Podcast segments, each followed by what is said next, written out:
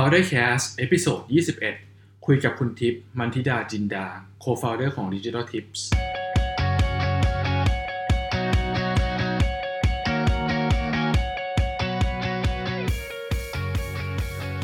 อ่าโอเค เดี๋ยววันนี้ถือว่าชวนคุณทิพย์มาคุยกันแบบ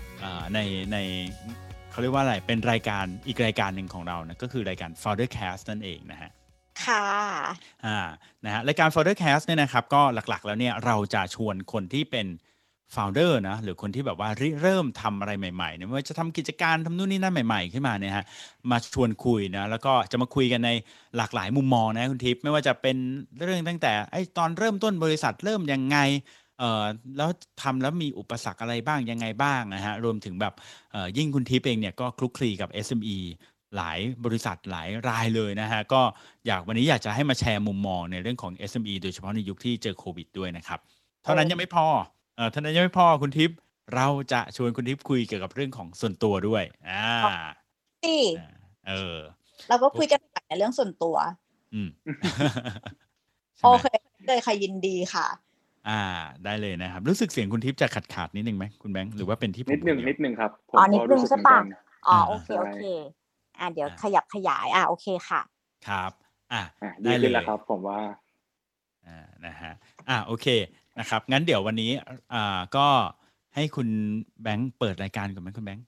ได้ได้ครับ ก็สวัสดีทุกท่านนะครับ ผมยินดีต้อนรับเข้าสู่รายการ f o u n d e r Cast นะครับเป็นรายการที่จะพาคุณมาพบกับผู้ประกอบการเจ๋งๆนะครับ ทั่วราชอาณาจักรไทยเลยนะครับ ก็นี่ขออนุญาตแนะนำคุณทิพย์อีกทีนะครับ คุณทิพย์นะครับ มันทิดาจินดา เป็น co-founder ของ Digital Tips Academy นะครับ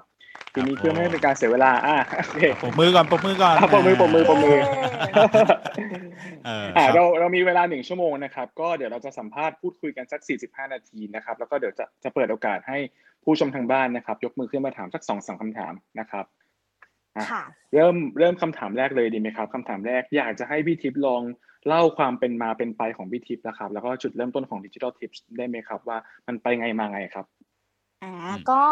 เออจริงๆจริงๆที่เป็นนักการตลาดนะคะ ก็จริง ๆ เริ่มต้นชีวิตมาจากการเป็นสาย FMCG ก่อน แล้วก็เออใช้คำว่าจับพลัดจับผลูแล้วกันว่าได้ได้มาจับงานที่เป็นดิจิตอลนะคะด้วยความที่ว่าณขณะนั้นเลยเนี่ยเออเป็นช่วงที่ทำงานอยู่ที่ Workpoint แล้วก็มันเป็นช่วงเปลี่ยนผ่านพอดีคือทิพย์อะอยู่ในช่วงเปลี่ยนผ่านมาหลายยุคนะตั้งแต่สมัยทีวีเข้าทีวีดาวเทียมดาวเทียมเข้าดิจิตอลดิจิตอลเข้ามาประมูลช่องอะไรแบบเนี้ยแล้วก็สุดท้ายเลยก็คือเข้ามาเป็นดิจิตอลเต็มตัวนะคะ ก็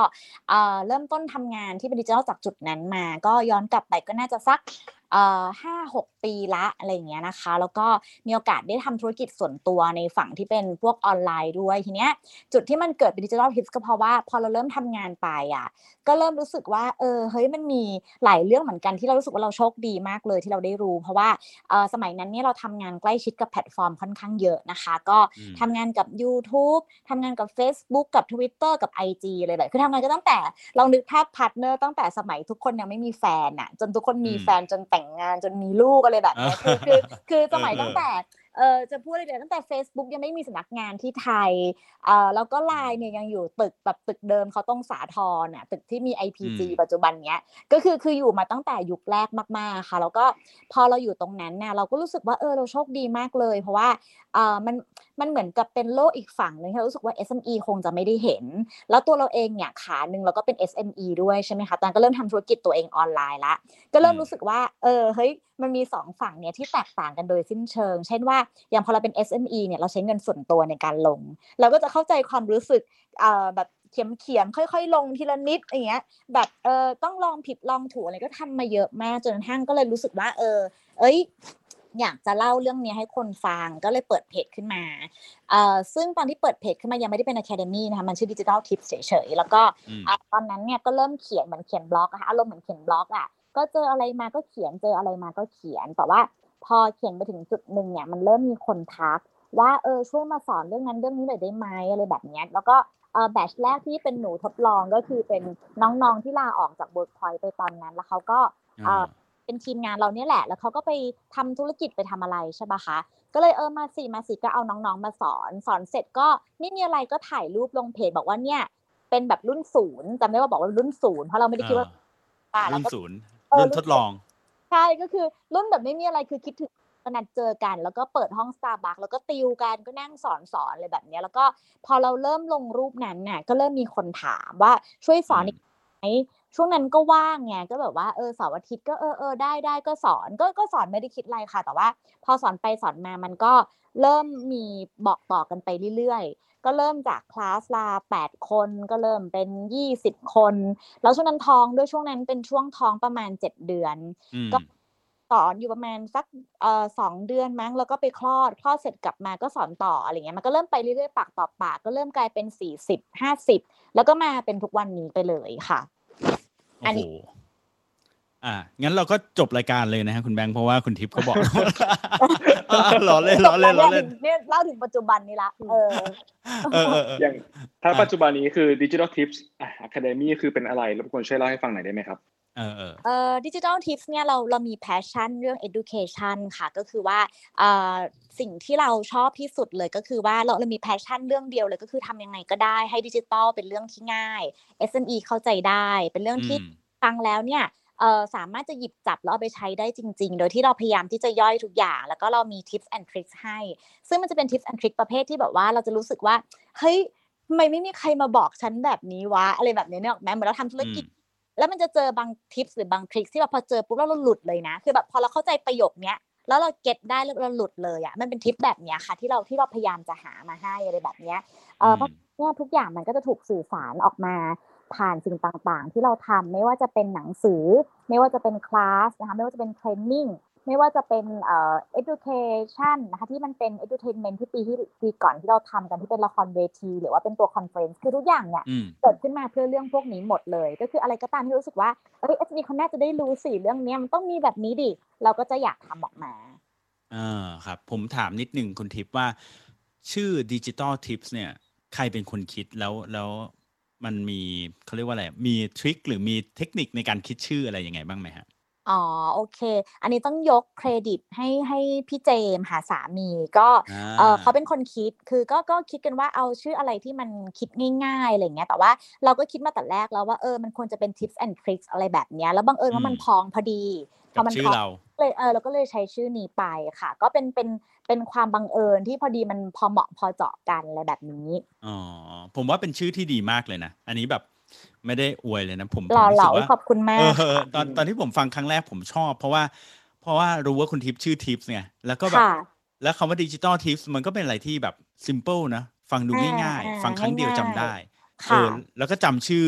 เอ่อเจ้าของได้ด้วยนะฮะอ่าผมว่าก็อ่ามัมันก็เลยแบบค่อนข้างเอ่อ ค่อนข้างเป็นชื่อที่ดีเลยนะฮะเอ่อค่ะ ทีนี้ก็ต้องอยากถามว่า แล้วอย่างเงี้ยฮะคุณทิพย์เอ่อคุณทิพย์ทำ Digital Tips ขึ้นมา มันจุดเริ่มต้นอย่างที่เมื่อกี้คุณทิพย์เล่าก็คือว่า เออ มีคนมาชวนให้เราไปสอนนะ เราก็อยากจะสอนอยากจะถ่ายทอดเรื่องพวกนี้ ไอ้สิ่งเหล่านี้เรามองว่ามันเป็นมันเป็น passion ด้วยไหม คือคนที่อยากจะเริ่มทำธุรกิจเนี่ย ไอ้สิ่งที่เราถนัดเนี่ย มันเราต้องมีความถนัดสิ่งนี้ไหม หรือว่ามันมันเกิดมาจากยังไงได้บ้างอะครับ เออมันมันเป็นแพชชั่นเลยแหละ เพราะว่าเออต้องบอกว่าตอนที่เปิดมาแล้วเราไม่ได้เปิดมาเพื่อที่จะ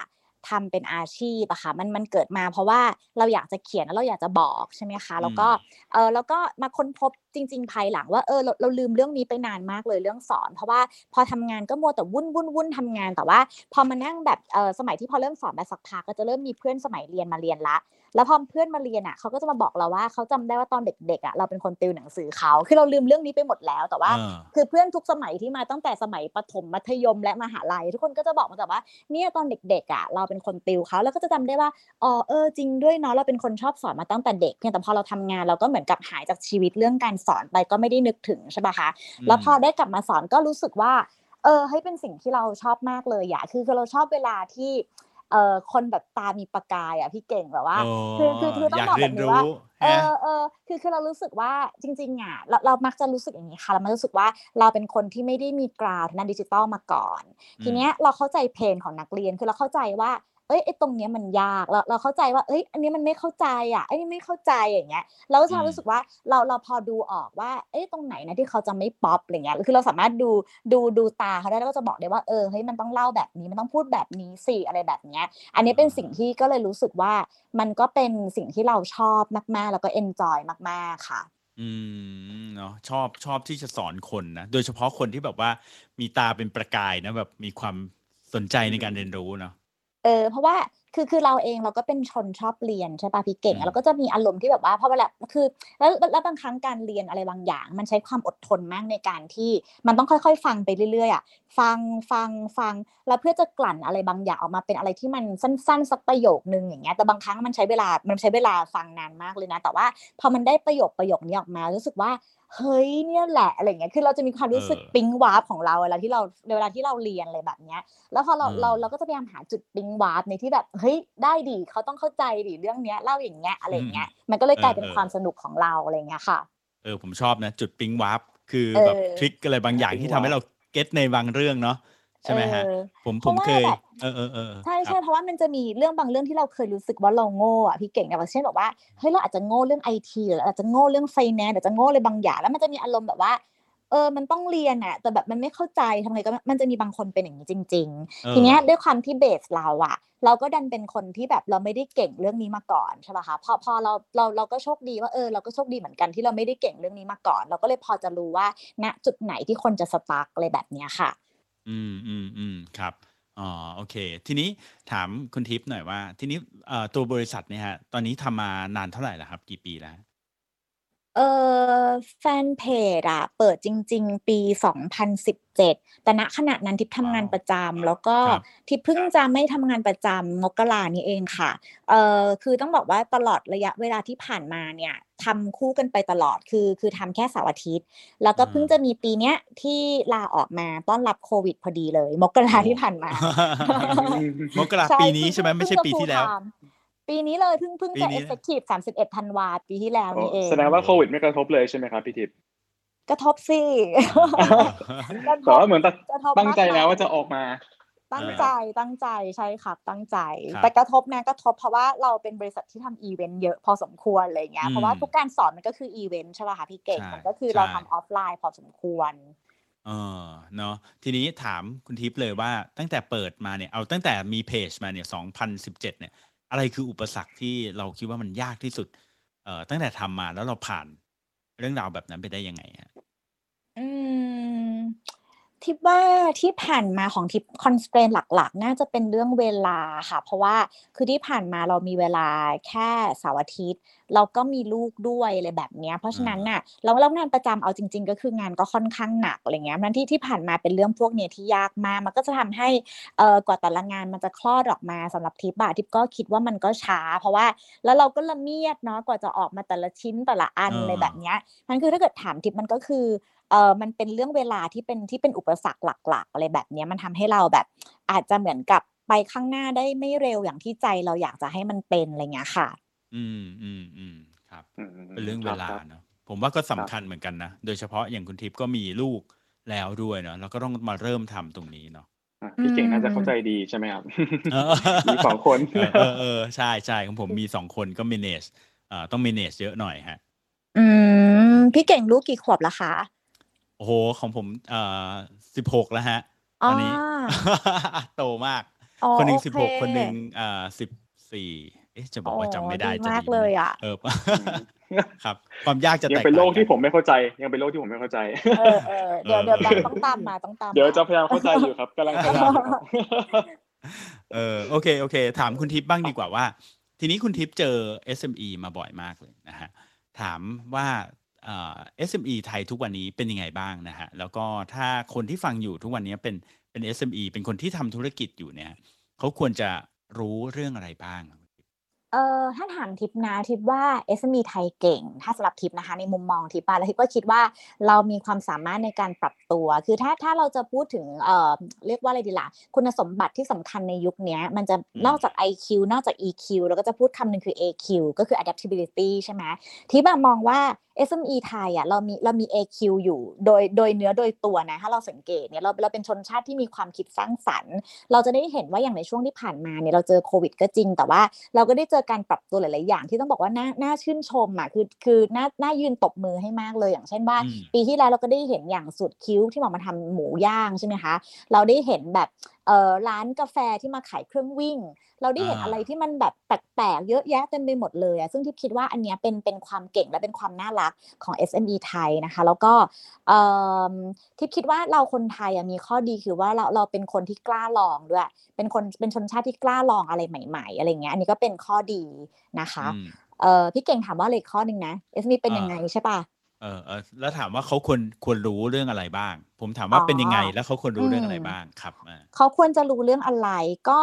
ถ้าแบ่งนะคะ ถ้าถ้าแบ่งออกเป็น 2 แกนใหญ่ๆ แบ่งเป็น hard skill กับ soft skill เนี่ยที่เอาแค่นี้พอ ถ้า hard อืม skill เนี่ยในยุคเนี้เขาควรมี 3 เรื่องนะคะ อันที่ 1 เลยเนี่ยต้องใช้ Data ในการตัดสินใจ อันนี้เป็นเป็นเรื่องแรกเลยที่ SME ควรจะต้องทำในยุคนี้มาก ๆนะคะ เพราะว่าที่ผ่านมาเนี่ยเราอาจจะบอกว่า เอ้ย เราสามารถใช้ gut feeling ได้ เราอาจจะใช้แบบเอ่อ common sense บางอย่างได้แต่อย่าลืมว่าคำว่า gut feeling หรือ common sense เนี่ยมันเกิดได้ในเวลาที่เรามีประสบการณ์กับเรื่องบางเรื่อง แล้วเหตุการณ์นั้นเนี่ยมันมีความคล้ายคลึงอะไรบางอย่างหรือมีแพทเทิร์นบางอย่างที่เราจะสามารถดึงเอาประสบการณ์ในลิ้นชัก เรามาใช้ในการตัดสินใจได้ แต่ว่ายุคนี้เนี่ยมันเป็นยุคที่เราพูดกันว่ามันเป็น VUCA World ใช่ไหมมันแบบไม่มีอะไรแน่นอนทุกอย่างแบบเอ่อเปลี่ยนอย่างรวดเร็วตลอดเวลา เพราะฉะนั้นเนี่ยการใช้ gut feeling เนี่ยจะไม่ work อีกต่อไปนะคะอืมสองก็คือเราไม่ควรจะใช้เนื่องจากว่าบางทีเนี่ยเอ่อ คนที่เป็นเถ้าแก่อาจจะมีความสามารถในการใช้ experience ในการตัดสินใจ แต่ว่าคนที่รองลงไปจากเราเนี่ยลบหนึ่งลบสองลบสามเนี่ยเขาไม่มีทางจะทำได้แบบเราเลย เพราะฉะนั้นเนี่ยถ้าเราไม่ปลูกฝัง culture ลงไปให้เป็น culture ที่ใช้ data คุยกันเนี่ยมันจะทำให้เราไปข้างหน้าได้ยากนะคะมันเรื่องแรกเลยที่ควรจะเป็นในยุคนี้อันที่หนึ่งคือตัดสินใจด้วย data นะคะ อันที่สองก็คือว่าต้องเข้าใจความหลากหลายของดิจิทัลแพลตฟอร์ม นะคะ ก็คือว่าอืมตอนนี้เราก็จะเห็นได้เลยว่าโอ้โห มันก็มีโซเชียลมีเดียเกิดขึ้นใหม่ๆตั้งเยอะตั้งแยะใช่ไหมสองเดือนที่แล้วเราก็ไม่นึกว่าเราจะคุยกันในคลับเฮาส์เนาะปีที่แล้วเจอแบงก์ก็ไม่มีใคร ไม่คิดว่าเราจะมาคุยกันใน Clubhouse เนาะแบงก์คือมันเป็นเรื่องที่ใช่แบบว่าใช่ก็ไม่รู้ว่าอีกสามเดือนหกเดือนปีหน้า มันจะมีอะไรอีกใช่ไหมคะ เพราะฉะนั้นเนี่ยอืมเอ่อคำว่าดิจิ t a ลลิเทเรซีเนี่ยมันจะเป็นเรื่องพื้นฐานละ สมัยอืมก่อนเราบอกว่า เอ้ย ดิจิตอลเป็นแบบเอ้ยต้องทำนะเป็น option นะสมัยนี้ไม่ใช่ดิจิตอลเป็นฟ u วเดชันนะคะเพราะฉะนั้นเนี่ยต้องเข้าใจนะคะอันที่3ก็คือเรื่องของ content เพราะว่าพอในวันที่ต้องบอกที่เจอ SME มาสมมติเจอมาประมาณ 3-4 ปีนี้เนี่ยเก่งต่างกันเยอะมากนะคะ สมัยก่อนเนี่ยเราไปบอกเขาทำคอนเทนต์ใช่ไหมก็อาจจะแบบ ประมาณนึงเนาะแต่ว่าสมัยนี้เนี่ยคือจะบอกว่า โอ้โห คนทำคอนเทนต์เก่งๆ เกิดขึ้นเยอะมากเลย นี่ต้องให้เครดิตกับหนังสือ inbound marketing ด้วย เพราะว่าแน่เป็นเป็นเป็นหนึ่งหนึ่งหนังสือที่พลิกวงการได้นะ เพราะว่ามันทำให้คนน่ะเข้าใจว่าเฮ้ยฉันต้องทำคอนเทนต์สิการตลาดมันไม่ใช่แค่มีแบบพุชออกไปอย่างเดียวใช่ไหมมันก็ทำให้วงการมันเปลี่ยนนะคะเพราะฉะนั้นอันเนี้ยอันนี้เจอจากลูกศิษย์ตัวเองเลยก็จะรู้สึกว่าเออสามเรื่องเนี้ยเป็นเรื่องที่ไม่มีไม่ได้ละนะคะอืมส่วนถ้าเป็นในเชิงของ soft skill ก็ควรจะฝึกเรื่องอะไรนะคะเช่น อันที่หนึ่งเรื่อง storytelling อันเนี้ยควรฝึก นะคะ เพราะว่ามันก็จะเป็นสิ่งที่ช่วยสร้างความแตกต่างได้นะคะ ลูกค้าเนี่ยจำแบรนด์อยู่ได้ไม่กี่แบรนด์ เราพูดถึงไก่ทอดจะนึกถึงประมาณ2อสแบรนด์นึกถึงกาแฟนึกได้สองสามแบรนด์เพราะฉะนั้นเนี่ยอะไรล่ะจะเป็นสิ่งที่สร้างความแตกต่าง แล้วความน่าเสียดายมากๆก็คือว่า SME ไทยเนี่ยเรามีของดีเยอะมากๆเยอะอืมมากๆ ถ้าเราไปดู o t o p เราไปดูอะไรนะ โอ้โห เยอะจริง ๆ เยอะจนแบบอยากจะมาปัดฝุ่นแล้วเล่าให้เลยอะเพราะว่า เอ่อถ้าเราไปนึกถึงญี่ปุ่นนะคะ เราจะดูได้เลยว่าญี่ปุ่นเนี่ยมี skill ในการทำ storytelling ที่ดีมาก แล้วมันทำให้อืม product เขาเนี่ย unique และมีคุณค่าแล้วแตกต่าง อันนี้เป็นสิ่งที่ SME ไทยควรจะต้องมีนะคะ แล้วก็อีกอันนึงก็คือเรื่องของ service design ที่ตอนนี้จะเริ่มได้ยินกันเยอะมากยิ่งขึ้นทำยังไงที่เอ่อสมัยก่อนในยุคสมัยก่อนเป็นยุคแบบ product fit เนาะ ก็ทำโปรดักต์ให้ตรงกับความต้องการของตลาดสมัยนี้ไม่พอแล้วนะคะ คุณต้องสร้างสิ่งที่มันเป็น wow experience ให้ได้ประสบการณ์ลูกค้าสำคัญ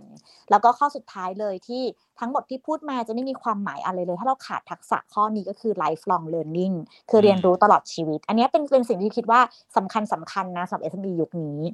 อืมโอ้โห ผมนี่อืมจดดีมากเลยจคดรับยิกเลย ผมจดเกือบไม่ทัแจ้นงเนี่ยแจ้งคุณพูดแม็กเร็วๆไงให้จดไม่ทันแซวเล่นค่ะแซวเล่นเออทีนี้ขออนุญาตถามแบบเจาะลึกไปอีกนิดนึงได้ไหมครับเพราะว่าช่วงเนี้ยโควิดมันกลับมาอ่าเวฟสามแล้วใช่ไหมครับค่ะอยากจะให้พี่ทิพย์ช่วยแนะนำ SME หน่อยได้ไหมครับว่าเอ่อ SME ไทยนะครับจะเอาเรื่องดิจิทัลต่างๆ มาช่วยได้ยังไงบ้างอะครับ อืม เออทิปว่าจริง ๆ แล้วเนี่ย ให้ให้ใช้ประโยชน์จากมันเนาะก็คือว่าตอนนี้คือมันมีคำพูดหนึ่งที่เราพูดกันบ่อยๆอะค่ะว่า don't waste a good crisis ก็คือว่าไหนๆมันก็มีโควิดแล้วอะแล้วมันก็มี crisis แล้วอะใช่ไหมก็คือลองใช้เวลาช่วงนี้ในการขันน็อต ทุกอย่างที่เราเคยอยากทำและไม่ได้ทำทีนี้เอ่อเมื่อประมาณในคลับเฮาส์นี่แหละประมาณช่วงเดือนที่แล้วเนี่ยทิพย์ก็มีโอกาสได้ได้คุยกับพี่หมูวรวุฒิเนาะซึ่งซึ่งน้องแบงก์ก็มีมีสัมภาษณ์พี่หมูไปอะนะครับ ก็อืมมันมีคำพูดหนึ่งที่ทิพย์ชอบมากทิพย์ชอบมากเลยคือทิพย์ก็ถามเขาว่าเนี่ยถ้า SME อยากจะโตบ้างอยากจะก้าวกระโดดเนี่ยเขาต้องทำอะไร พี่หมูก็จะพูดมาอันที่หนึ่งเลยก็คือเรื่องเทคโนโลยีคือต้องเอาเทคโนโลยีเข้ามาจับให้ได้ คือถ้าเมื่อไหร่ก็ตามเรายังทำธุรกิจอยู่ปกติ แล้วไม่ได้ใช้เทคโนโลยีเข้ามาเสริมเนี่ยเราสเกลยาก อันนี้สำหรับใครที่อยากสเกลนะคะ แต่ว่าถ้าเราคิดว่าเอ้ยเราเราพอดีพอดีของเราก็ไม่เป็นไร แต่ว่าถ้าคิดว่าเอ้ยอยากจะโตจริงๆอะไรแบบเนี้ยเรื่องเนี้ยต้องเอามาใช้ทีเนี้ยพอมันกลับมาที่ที่คำถามของแบงค์เมื่อสักครู่ก็คือว่าก็ต้องหาหนึ่งคือ business goal ของเราอะต้องต้องมองละ คือทิพย์คิดว่าเวลาช่วงที่เราขายดีมากๆ หรือว่าทุกอย่างมันเป็นปกติอะค่ะเราจะไม่ค่อยมีเวลาทบทวนตัวเองมากนัก เพราะว่ามันมีแต่เรื่องที่ต้องบุกตะลุยไปข้างหน้าใช่ไหมแต่พอมันมีช่วงเนี้ยที่เราอาจจะโอเค มีเวลาหายใจมากขึ้นนะ กลับมาหนึ่งเลยดู business objective ตัวเองสองคือดูว่ามันมีเทคโนโลยีอะไรที่เราจะเอามาเข้ามาบวกได้ มันมีดิจิ t a ลสกิลอะไรที่เรายังไม่เคยมีเลยแล้วเราสามารถที่จะทำได้ คือคือทุกอย่างอะค่ะ มันควรจะเริ่มจาก objective และ strategy ให้ได้ก่อน เพราะว่าถ้าตัวเราเองเรายังไม่ตกผลึกอะพอเราไปเอ่อเรียกว่า ไปขวนขวายในการเอาเทคโนโลยีเข้ามา หรือไปแบบไปเปิดแพลตฟอร์มต่างๆ ไปเปิด social media ต่างๆ เพิ่มนะ มันจะกลายเป็นภาระรุงรังสำหรับเราละ แล้วเราจะเริ่มงงละ แล้วเราก็จะไปไม่ถูกเพราะว่ามันไม่ได้เริ่มมาจาก objective ที่ชัด เพราะฉะนั้นเนี่ย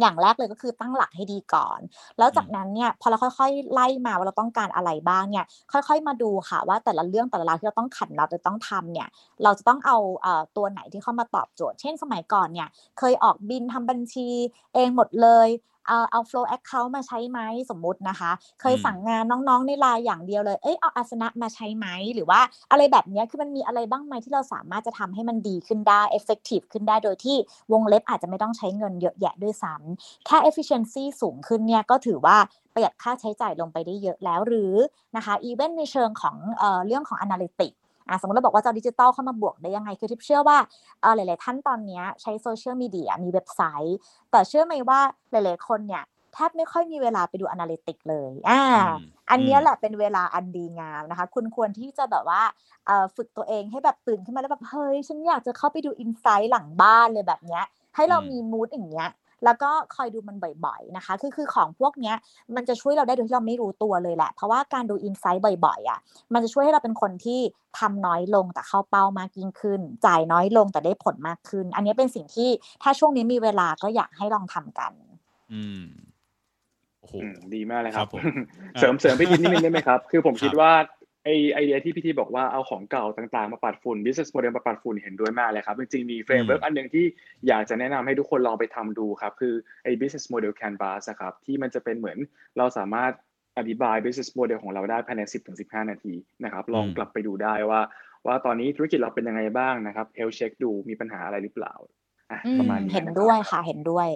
เออ อันนี้ดีนะฮะ ผมชอบที่คุณทิพย์บอกว่า don't waste a good crisis นะฮะ ก็คือว่า เออ เราอย่าปล่อยให้มันปล่อยไปผ่านไปเนาะ เราใช้เวลาเนี้ยทำให้เกิดประโยชน์นะฮะ ซึ่งจริงๆ มีคนพูดเรื่องนี้เยอะมากนะครับ พี่เก่ง Don't waste อื a ม good crisis นะครับ เรื่องแบบอืมบางอย่างอืมหลายๆ อย่างที่พูดพูดออกอันนี้ไม่ได้เหมือนกัน อืมอืมใช่แล้วเราทิพย์คิดอืมว่าแบบ จริง ๆ อันหนึ่งที่จะดีอะค่ะ คือคือเอ่อจริงๆอะอาจจะทำเป็นเช็คลิสต์ง่ายๆ นะ เพราะว่าอืมคือคือจะบอกว่าไอ้ไอ้ที่บอกว่าอะไรที่มันวัดผลได้เราจะทำสิ่งนั้นให้ดีขึ้นนี่นี่เรื่องจริงมากเลย ยกตัวอย่างเพิ่งเจอกับตัวเองเรื่องหนึ่งพี่พี่เก่งกับน้องแบงค์เคยเห็นไอ้นี่ป่ะไอ้กระติกน้ำอะกระติกน้ำสองลิตรที่เขาฮิตกันอยู่ตอนเนี้ยไอ้ที่มันเอ๊ะเป็นกระบอกน้ำใหญ่ ๆ แล้วเป็นแบบสองลิตรอะให้ดื่มน้ำได้เยอะๆอะ คือตอนนี้ถ้าเราเข้าไปตามอ่าพวกกรุ๊ปจุฬาธรรมศาสตร์หรือเข้าไปใน Shopee นะพี่มันจะมีแบบครับกระปุกไอ้กระติกน้ำอันใหญ่ๆ มากๆ แล้วมันจะมีเกณฑ์วัดว่าแบบเอ้ยกินน้ำสองลิตร แล้วระหว่างทางมันก็จะมีเขียน cheer up ไปด้วยนะว่าเอ้ยเก้าโมงเอ้ยทำได้ดีมากอะกินต่อไปอะไรแบบเนี้ย ทิปเออซึ่งเออเออเป็นคนครับกินน้ำน้อยตลอดชีวิตเลยนะ แล้วก็ไม่เคยทำได้เลยเป็นเป็นเป็น New Year Resolution ที่ตั้งเมื่อไหร่ก็ทำไม่ได้ เพราะว่าชีวิตก็จะมัวแต่ทำงานทำงานเสร็จก็สอนสอนทั้งวันก็ไม่ได้กินน้ำอีกอะไรแบบเนี้ยค่ะจนกระทั่งน้องที่ออฟฟิศเนี่ยเอาอีกกระปุกนี้มา 200กว่าบาทแล้วคืออ่าตั้งแต่นั้นมาเนี่ยก็ก็กลายเป็นว่ากินน้ำสองลิตรได้ทุกวันอย่างไม่น่าเชื่อคือมันคล้ายๆกับว่า พอเราเปรียบเทียบกับเรื่องเนี้ยก็จะบอกว่าอะไรก็ตามที่มันมีตัวชี้วัดชัดๆอะค่ะครับ มันจะเป็นตัวที่บอกเราได้ว่าตอนนี้เราอยู่ณตรงไหน ยกตัวอย่างเช่น ถ้าเราตั้งโกว่าโอเคเออเราอาจจะบอกว่าเราอยากจะเอาเทคโนโลยีเข้ามาใช้ ลองตั้งเป้ากับตัวเองก่อนว่า อาจจะลองตั้งเป้าจากเรียนรู้มันสักอาทิตย์ละหนึ่งตัวสองตัวหรือตั้งเป้าจากการเรียนอะไรบางอย่าง เอาไม่ต้องเยอะก็ได้เรียนสักวันละสิบห้านาที เรียนสักวันละครึ่งชั่วโมง แต่ว่ามีเป้าชี้วัดให้ตัวเองว่าเอ้ยโอเค ฉันมีเช็คลิสต์แบบนี้ที่ฉันตั้งใจจะทำนะ แต่ฉันไม่เคยได้ทำเลย คือพอเราเริ่มแบบเนี้ยแบบที่ไม่ยากจนเกินไป แล้วใช้เวลาว่างที่เรามีเหลือมากขึ้นแล้วมาทำเป็นตัวเลขอะ มันจะชัดเจนว่าเราต้องการที่จะ improve อะไรในแองเกิลไหนบ้าง อืมครับ ถามคุณทิพย์ต่อนิดหนึ่งนะฮะว่า แล้วถ้าเกิดอย่างตอนนี้ฮะคนที่คิดว่า เอ๊ะฉันเนี่ยกำลังอยากจะเอออยู่ในช่วงเนี่ยมันช่วงโควิดนะช่วงนี้มันจะเป็นช่วงโอกาสที่ถ้าเกิดว่าฉันอยากเป็นเจ้าของกิจการเนี่ยฉันควรจะออกมาทำไหมหรือว่าช่วงนี้ควรจะเป็นช่วงที่เอ่อควรจะทำหรือควรจะอยู่เฉยๆหรือควรจะยังไงดีฮะ ทิปว่านะ ถ้าอยากทำก็ลุยเลย แต่ว่าอ่า แต่ว่าลุยเลยในที่เนี้ยเป็นลุยเลยแบบ เออคืออย่างนี้ค่ะ ที่บอกว่าอยากให้ทำก็ทำเลยอะอันนี้อันนี้พูดจริง ๆ ว่าว่าแบบว่าไม่ต้องลังเล ไม่ต้องไปคิดว่า เอ้ย ช่วงนี้โควิด ไม่โควิดขายดีขายไม่ดี เพราะว่าในทุกยุคสมัยอะในช่วงเศรษฐกิจดีก็มีคนขายไม่ดี ในช่วงอืมเศรษฐกิจไม่ดีก็มีบางคนขายดีมากๆเลยถูกปะเพราะฉะนั้นคำคำตอบมันคือว่าอ่ามันอาจจะไม่ใช่เฉพาะสถานการณ์อย่างเดียว แต่ว่าสิ่งที่จะบอกก็คือว่าอย่ากระโดดลงมาโดยที่ไม่ทำกันบ้าน อันนี้เป็นเรื่องที่อืมเราก็จะบอกนักเรียนบ่อยมาก เช่น อ่าอย่าคิดว่า เอ้ย คนนั้นเขาขายอันนี้ดีจังเลย แล้วก็จะขายโดยที่เราไม่ได้ทำกันบ้านก่อน แล้วก็สิ่งที่ควรจะหักห้ามใจตัวเองมาก ๆ เลยก็คือว่าเอออย่าให้ความรักบังตานะคะ คืออย่าให้ความเอออย่าให้ความรักหลงรักบางในตา product เออเออหลงรักใน Product หรือว่าความชอบอะไรบางอย่างของเราเนี่ยมันทำให้เราไม่ทำกันบ้าน เช่นเราอืมคิดว่า เฮ้ย ฉันชอบแบบสินค้าอันนี้มาก ๆ เลยฉันรักมันฉันจะทำอะไรแบบเนี้ย คือคือสิ่งที่เราควรจะทำเราควรทำในสิ่งที่ตลาดรัก ไม่ใช่สิ่งที่เรารักถูกไหมแต่ว่าโอเคอ่าเราต้องมีความสนใจเราเราต้องอยู่กับมันนะ แต่ว่ามันก็ควรจะเป็นสิ่งที่ตอบโจทย์ตลาดได้ด้วยทีเนี้ยสิ่งที่น่ากลัวที่สุดคือการกระโดดลงมาโดยที่เออไม่รู้อีโหนอีเหน่เช่น สมมติเราบอกว่าเฮ้ยฉันรู้แล้วว่า เออสมมติอากระติกน้ำนี่ขายดี ฉันก็ไปเอามาขายบ้างอะไรแบบนี้คือบางทีเนี่ย เบื้องหน้าที่เราเห็นว่าใครก็ตามขายดี เราไม่รู้เบื้องหลังเขา เราไม่รู้ว่าเขาถือไพ่อะไรอยู่เราอาจจะไม่รู้ว่า เอ้ย ที่เขาเป็น JQ ปูมานึ่งเนี่ยหลังบ้านก็คือแพรปลานะ หรืออะไรอย่างเงี้ยอ่านึกออกไหมคะเราไม่รู้ว่าเขาถืออ่าความได้เปรียบอะไร เพราะฉะนั้นเนี่ยต้องหาให้เจอว่าอะไรเป็นความแตกต่าง อะไรเป็น competitive advantage นะคะหรือแม้กระทั่ง ถ้าเราสามารถที่จะครองความแตกต่างบางอย่างได้ชนิดที่ว่าเราสามารถจะ monopoly ได้เลยนะอีเวนต์มันจะเป็นแค่ temporary monopoly ก็ยังดีนะคะ ทีเนี้ยหาให้เจอว่าไอ้จุดแข็งที่เราจะทำเนี่ยมันคือเรื่องอะไร แล้ว 2 คือจุดแข็งเนี้ยมันถูก copy ง่ายไหม ถ้าสมมติว่ามันเป็นจุดแข็งที่เราทำได้ แต่ว่าคนอื่นก็ copy เราได้ไม่ยาก ก็ต้องรู้ว่าคุณก็ต้องหา S curve ใหม่ๆ คือการทำธุรกิจเนี่ยอยากจะให้เหมือนกับเอ่อให้ให้คิด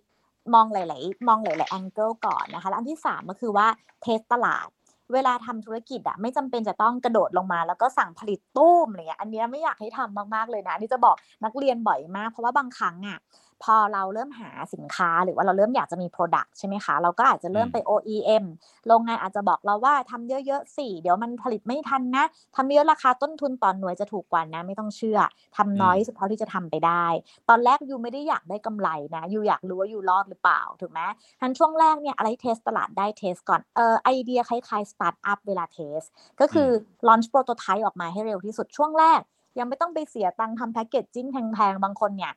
เปิดมายังไม่รู้เลยจะขายได้หรือเปล่า ไปเสียตังค์ทำ branding เป็นแสนแล้วอะไรแบบนี้บางทีอะอาจจะไม่จำเป็นต้องเป็น way นั้นละค่ะ เพราะว่าตอนเนี้ยพอมีดิจิตอลอะ เรารู้ feedback เร็วมากเลย ลองยิง ad ก็ได้นะทำ packaging ขึ้นมาก่อน ลองยิง ad ดูซิลองทำ content ดูซิดูซิมันมีคนทักไหมมีคนที่ยินดีจะจ่ายไหมอะไรแบบนี้คือคือให้พยายามให้ใช้วิธีแบบนี้แล้วก็ เออเพราะฉะนั้นก็คือตอกย้ำว่าถ้าอยากเริ่มเริ่มนะคะ ขอแค่อย่างเดียวหนึ่งทำการบ้านนะคะอืมเอ่อเช็คตลาดให้ดี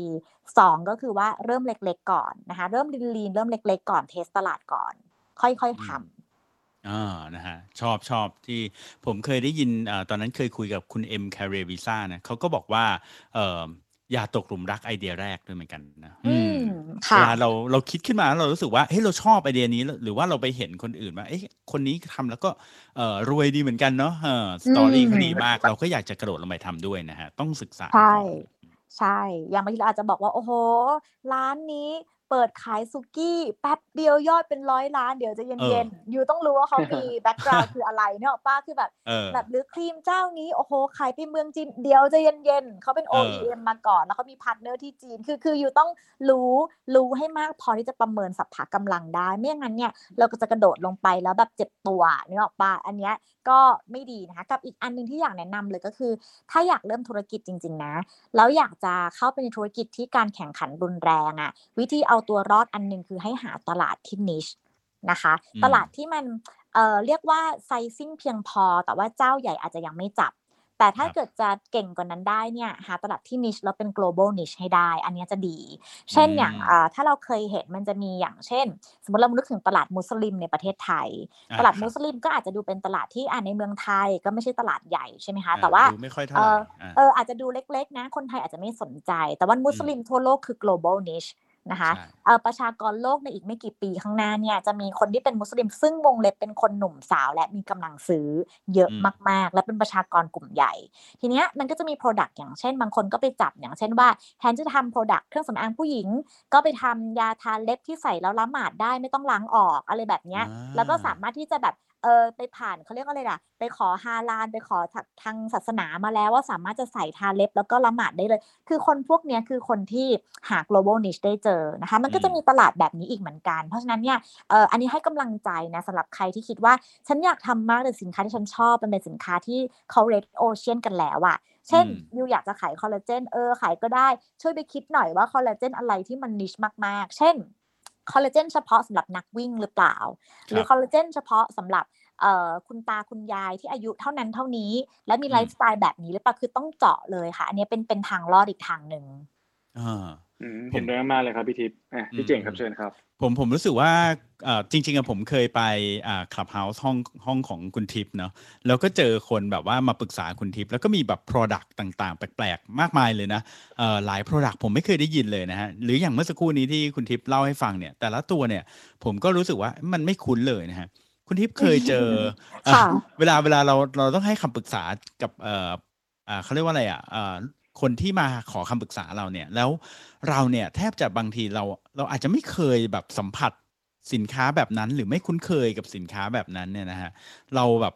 เราทำยังไงฮะเราเราต้องแบบทำยังไงเราถึงจะแบบว่าเข้าใจ เราต้องไปศึกษา